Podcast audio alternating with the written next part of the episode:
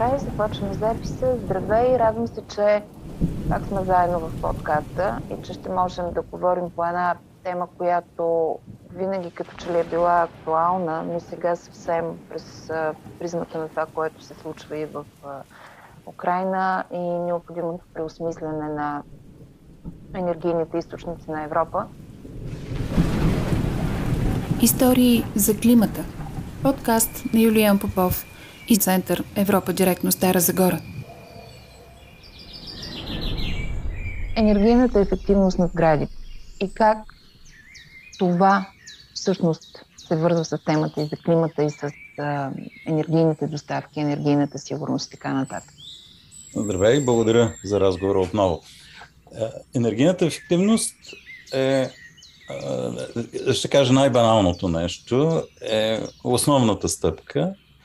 Проблемът с енергийната ефективност е, че е комплексен проблем и освен това скучен проблем. Когато говорим за енергийна ефективност, не говорим за някакви грандиозни проекти, не говорим за а, газови интерконектори, за а, атомни централи, за заводи за батерии или така нататък. Говорим за а, хиляди милиони дребни стъпки, които трябва да се извършат и които трябва да се организират. И те потъват в едно административно говорене и ням, не привличат този интерес, който би трябвало да привличат.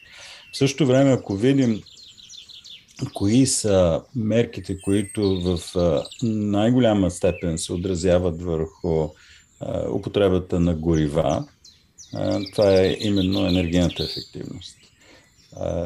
И за това трябва по някакъв начин да, да поставим политически и инвестиционно и като поведение енергийната ефективност в първа позиция.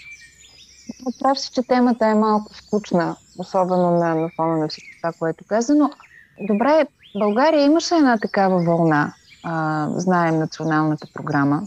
Мислиш ли, че според теб даде така, добро отражение? Трябва ли да се надгради? Много се говореше за енергийна ефективност и в вече одобрение национален план за възстановяване и устойчивост.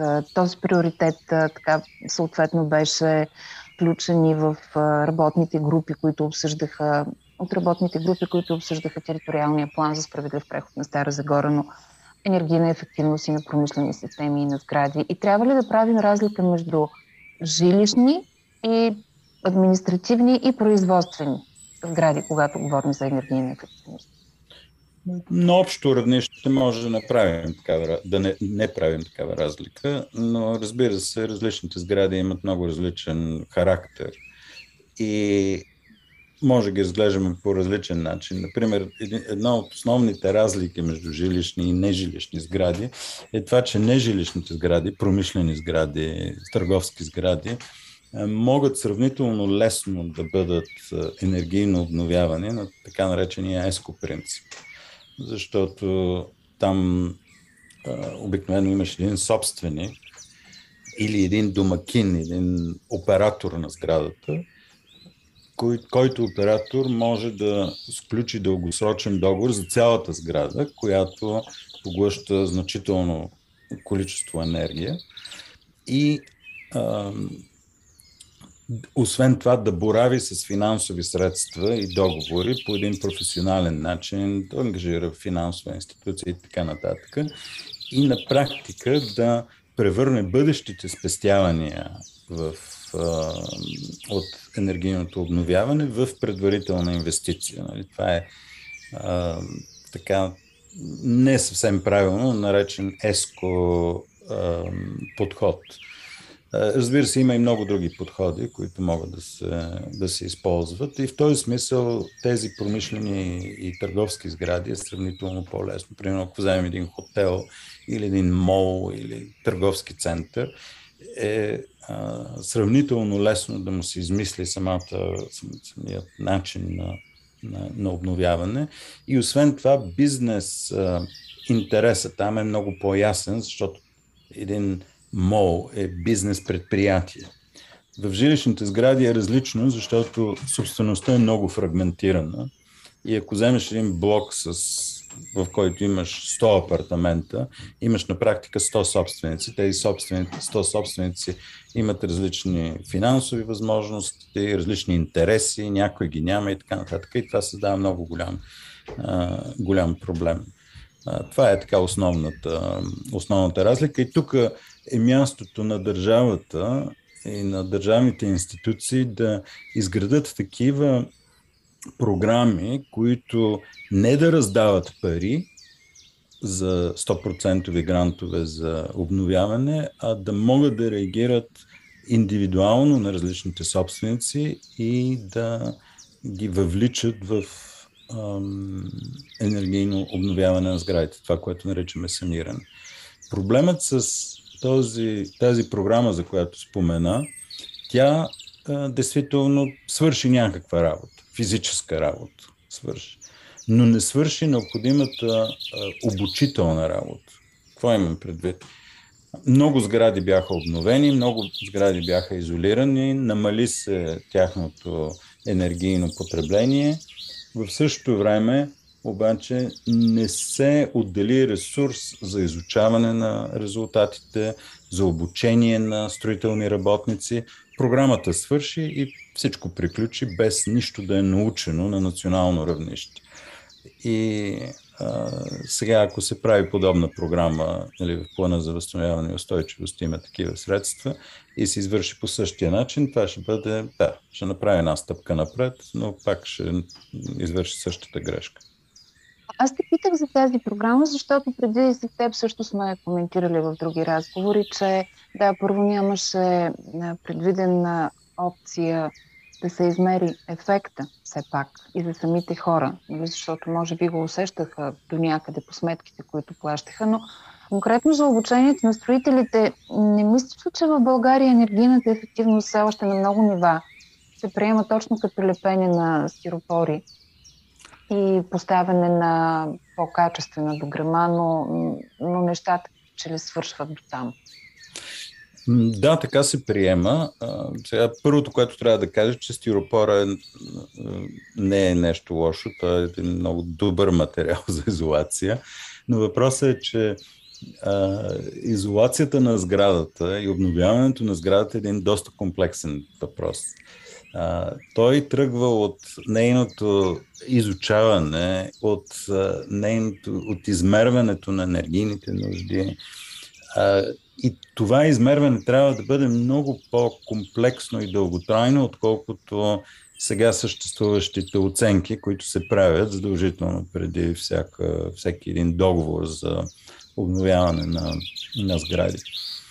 Също така, освен стиропора, което е изолацията на това, което наричаме building envelope, нали, обвивката на сграда, mm-hmm а, нали, трябва да се направят преценки за промяна на отоплителните инсталации, на също под покривни пространства и така нататък.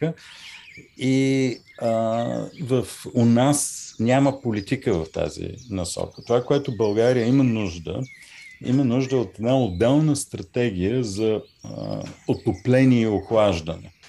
Отново това звучи някакси, айде сега цяла стратегия ще правим за отопление. Да, да, точно това ще ви ти казвам. Ами, Още една стратегия. Да, обаче сградите поглъщат, през сградите минава 40% от нашата енергия, от общата енергия, не от електричеството, от цялата енергия, която потребяваме. Тоест това е най-големият потребител на, на енергия. Mm-hmm. Този смисъл е най-смислено, именно по отношение на сградите, да има ясно разработена стратегия с много технологични а, елементи, а, изследвания, проучвания, а, които трябва ясно да се знаят. Освен това, България, ако се не лъжа, има 9 различни климатични региона. В България има студени места, има топли места, край морето, на юг, на север и така нататък. Във всеки един климатичен регион сградите се държат по различен начин.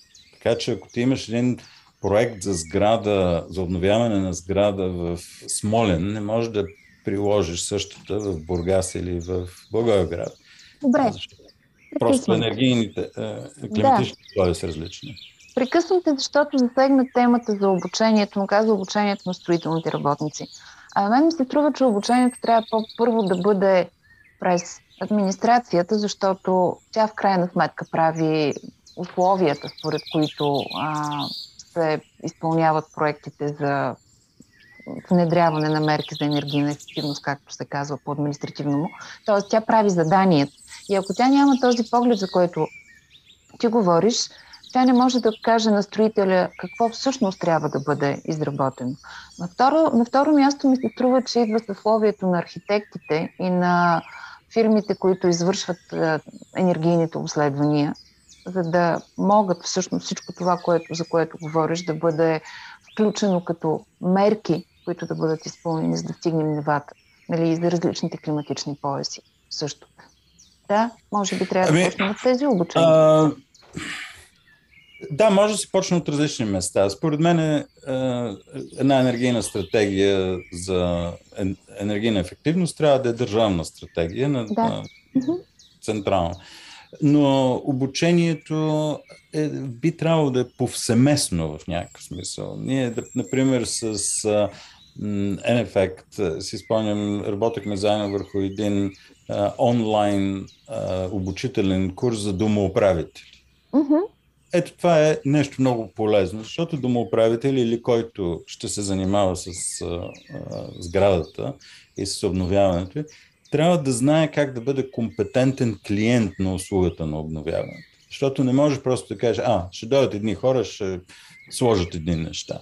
Не, ти трябва да знаеш какви материали има, какви проблеми има сградата, как се отопява и така нататък, просто като клиент, за да знаеш какво да искаш. А, после в сферата на сградите, един проблем, друг проблем в България е, че на сградното обновяване се гледа по един много стандартен начин, а всъщност обновяването на сградите и въобще строителния сектор е сектор на изключителна иновация. Uh-huh.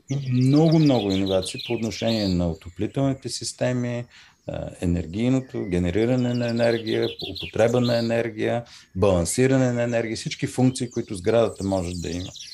И а, ние изпускаме това. А в момента, в който ти извършиш един ремонт много скъп, в който, примерно, един апартамент плаща 10 или 20 е, хиляди или повече хиляди лева, ти по този начин определяш начина, по който този апартамент или тази сграда ще се държи за следващите 20 години, защото няма да правиш а, ремонти всяка година. И по този начин се забиваш в едно решение, което не е достатъчно образовано и не е достатъчно иновативно. В света на обновяването на сградите има безкрайно много а, иновации, свързани с а, отопление, с изолация, с вентилация и така нататък, които трябва да се знаят добре. Добре, с преди да започнем записа си, коментирахме териториалния план за, за Стара Загора, примерно за справедлив преход. Говорихме и за мерки за енергийна ефективност, говорихме и за националната програма. Трува ми се, че ако бъдат заложени а, мерки, които примерно биха след изпълнението им сградата би станала енергиен клас А+, или нещо А два пъти плюс, това предполага, че ще бъдат включени доста по-малко сгради, отколкото ако просто бъдат до клас С, както се направи в рамките на националната програма. И може би това е нещото, което спира в някаква степен администрацията. Да дадем на повече хора, дори и по-малко, което все пак ще има някакъв ефект, отколкото на една по-ограничена група. Самите сгради ще станат доста по-ефективни, но пък няма да има за всички. Мислиш ли, че това е някакъв правилен подход? Не само, че не е правилен, а той ще нанесе а, щети а, в рамките на милиарди, десетки милиарди. Ще ти обясня защо. Значи, да, любопитна съм. А, според мен, така на коляно сметка, за да бъде санирана България, българския сграден а, сектор, са необходими 40 милиарда евро. Това ми е грубата сметка. Това е само България, за жилищните сгради. Или въобще сгради. За всички. Основно жилищните сгради, но въобще сгради. Сградния сектор. А, зависи в, с какви стандарти го правиш, как, но става дума за, така, за сума от този порядък. няма как една такава сума да бъде осигурена от а, обществени фонди. Трябва, на практика, трябва да се мобилизира да се мобилизират други инвестиции. Затова обществените инвестиции трябва да бъдат използвани изцяло или предимно за мобилизиране на други средства. Други средства има. Ние страдаме от много а, така странния възглед, че България е бедна страна и не може да си позволи скъпи неща. А всъщност не е така. България, българите имат огромни спестявания. България е, има в спестовни сметки над 100 милиарда лева, които седат в банките и, и инфлацията ги изяжда, и банковите, ниските лихви ги изяждат, mm-hmm. и банковите да. такси, какви, какви ли не. Като си отвори човек банковата сметка, една стотинка да не изкача за месец е пълнен с червено разни такси по един лев, по 20 стотинки, по 5 лева mm-hmm. и така нататък. Тези такси и инфлацията изяждат спестяванията и те за нищо не служат. Една добра схема за обновяване на сградите може да извади, да мобилизира голяма част от тези спестявания. Освен това, всяко бъдещо спестяване на енергия е спестяване и на пари. Тоест въпрос е на финансов инструмент да превърнеш бъдещото спестяване в първоначална инвестиция. Това не е толкова трудно да се направи. Просто трябва да има някакви финансови институции, които дават гаранции, които поемат този, този процес. Има десетки, десетки форми на финансови, на финансови инструменти, на употреба на финанси, как точно се събират през а, а, сметки за комунални услуги, през данъци, по най-различни начини. Тоест пари има. Мислене няма няма политически а, интерес, хъс или знание или умение да бъдат използвани публичните финанси за мобилизиране на тези средства, които гният в банките и които биха могли да бъдат спестени в резултат на, бъдеще, на бъдещо спестяване на, на, на енергия. Това е големия проблем. И ако по наши изчисления и наблюдения всъщност, е напълно възможно с един ресурс от порядъка на 1 милиард лева да бъдат мобилизирани около 4 до 5 милиарда. Така че, когато имаш, а, мисля, че в плана за възстановяване и устойчивост а, са заложени, ако се не лъжа, някъде около 2 милиарда лева за енергийна ефективност на сградите, ако ти ги дадеш като 100% грант, ти ще получиш да, ти ще получиш продукт, който горе-долу струва 1 милиард. Тоест ти ще преполовиш този ресурс. Редуцираш на половина, всъщност. Ще го редуцираш на половина, дори да приемем, че няма никаква корупция по пътя, заради административни процедури, заради неясноти, заради липса на знания и така нататък. Тези 2 милиарда ще ти дадат 1 милиард продукт. Ако обаче ги вкараш с добри финансови инструменти и добра стратегия за обучение, за наблюдение, за мониторинг на, на процесите, участие на хората и така нататък, с тези 2 милиарда ти ще извадиш един продукт, който е вероятно 10 милиарда. Тоест, само с една а, политика ти решаваш дали да вкараш 10 милиарда в економиката и в стандартите на живот на хората, или да вземеш тази турба с 10 милиарда лева и да я хвърлиш през прозорец. И то не е да я хвърлиш на някой друг. Не някой да, да, да ти открадне, защото ако някой открадне, ще изхарчи след това. Поне ще вкара в економиката. Да. А, а въобще да, да се изпърят тези 10 милиарда. Ето това е въпросът за тези 2 милиарда.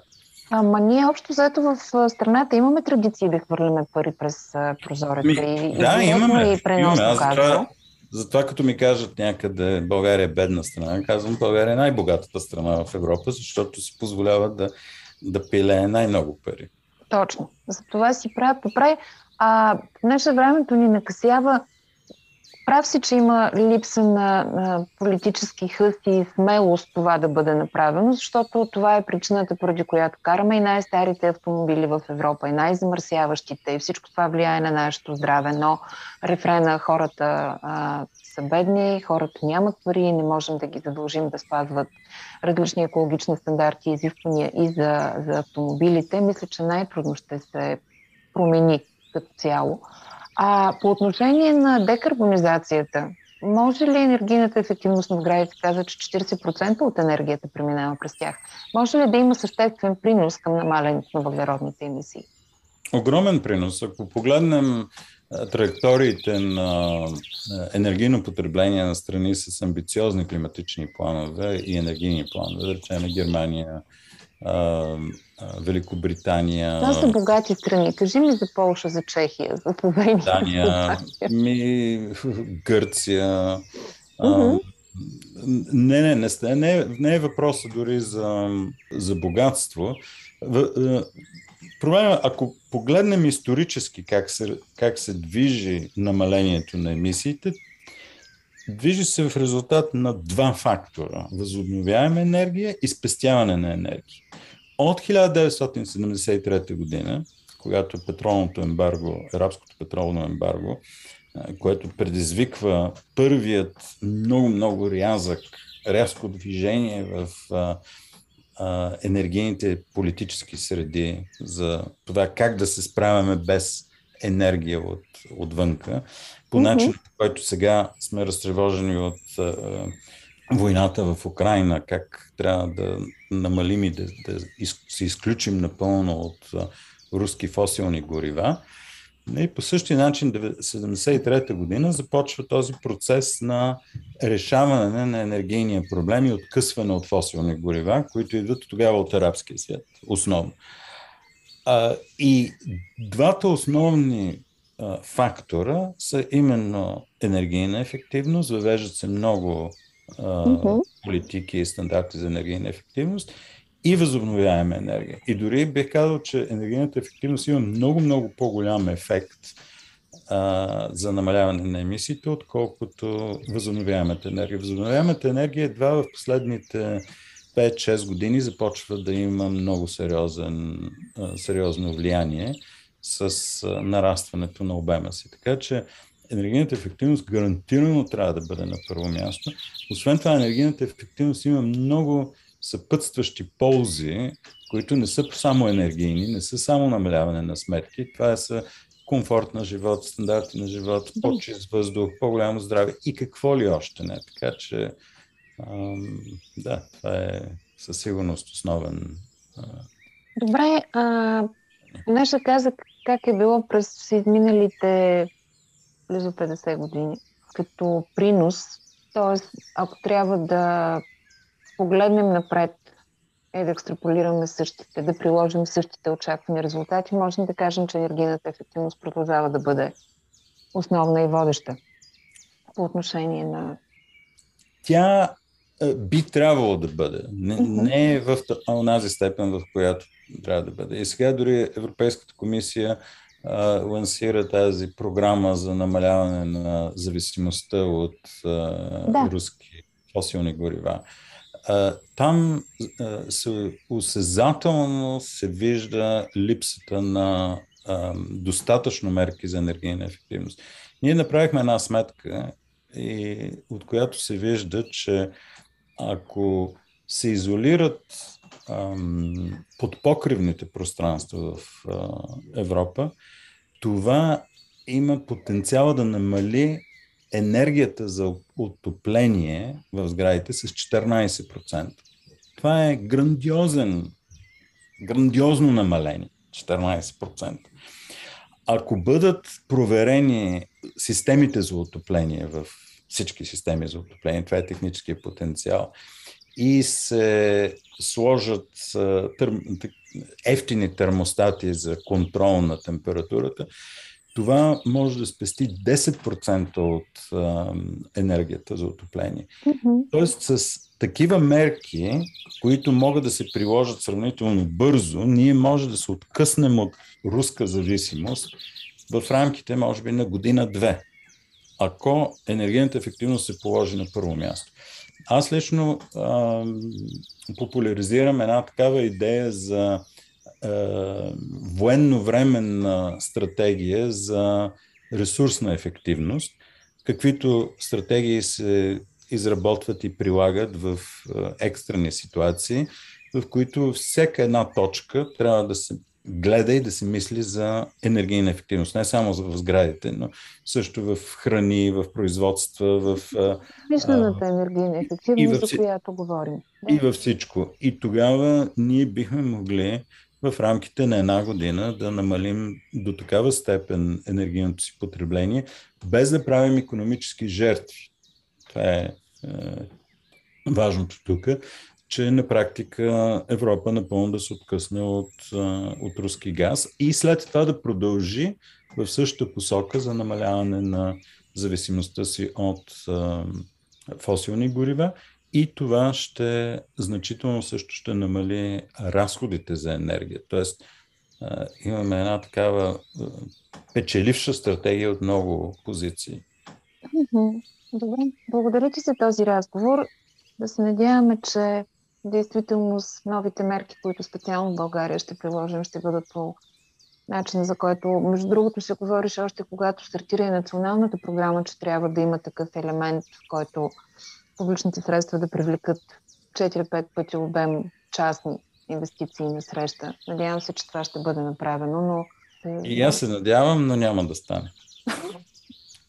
Добре, ти Просто го, как се казва, урочасва отгоре сложим Не, то, нали? то няма да стане, но това, на което аз се надявам, че темата ще бъде вдигната и ще бъде обсъждана сериозно и в един следващ момент вече ще може да се мине към този по-комплексен подход към енергийната ефективност, който освен всичко останало ще вдигне и растежа на економиката, вероятно с около една процентна точка. И стандарта ни на живот, за което толкова много мечтаем. Да. Благодаря ти за този разговор. И да, да видим, гледаме с мало напред. Декарбонизация, енергийна ефективност и планираме. Това ще Гледаме, благодаря.